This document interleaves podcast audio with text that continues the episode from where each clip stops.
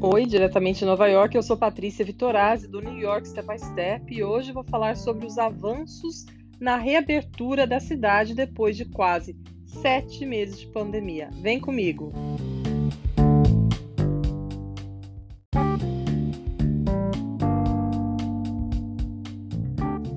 Bom, todo mundo sabe que Nova York foi o epicentro da pandemia da Covid-19 e com isso tivemos muitas consequências, não apenas na área da saúde pública, como também na economia.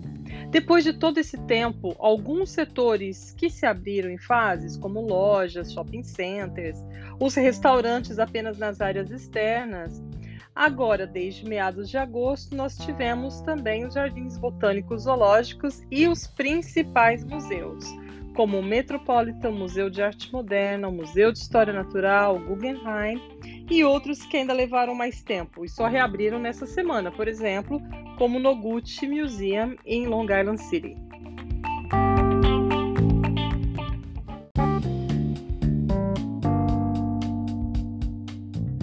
Mas ainda sem turistas e com setores ainda fechados, a economia não vai bem por aqui. Foi por isso que, recentemente, um grupo de 160 empresários de grandes corporações se reuniu e mandou uma carta ao prefeito de Nova York, Bill de Blasio, juntamente ao governador do estado, Andrew Cuomo, pedindo soluções para a questão da reabertura da economia.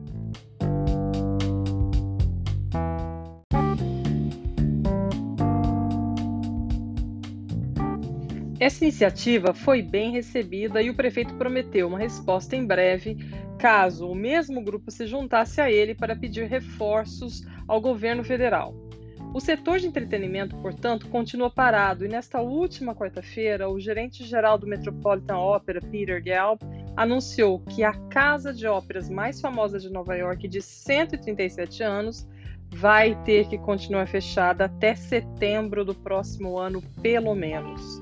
Essa notícia repercutiu imediatamente nos teatros da Broadway, que inicialmente estavam programados para abrir em janeiro, mas que agora poderão também ficar mais tempo sem o público. Os cinemas, como todos nós já sabemos, também continuam fechados e os drive-ins voltaram com tudo por aqui. É o novo normal, não é mesmo?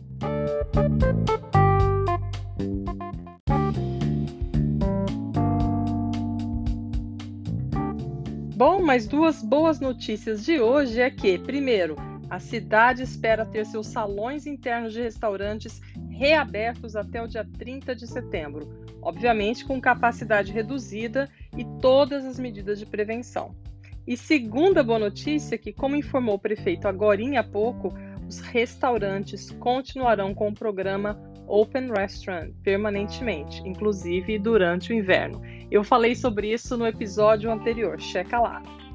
Este programa permitiu que mais de 10.300 restaurantes em toda a cidade oferecessem refeições ao ar livre, montando mesas nas calçadas, nas ruas e em outros espaços públicos, e estava programado para terminar no dia 31 de outubro.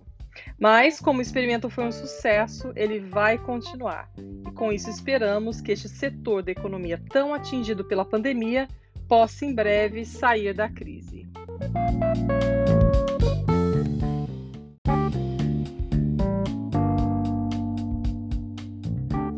Enquanto aguardamos por novas reaberturas, torcemos pelos cientistas para que consigam uma vacina em breve e por dias melhores para todo mundo. New York vai sair ainda mais forte desta pandemia, e isso já é um fato. Obrigada e até o próximo episódio.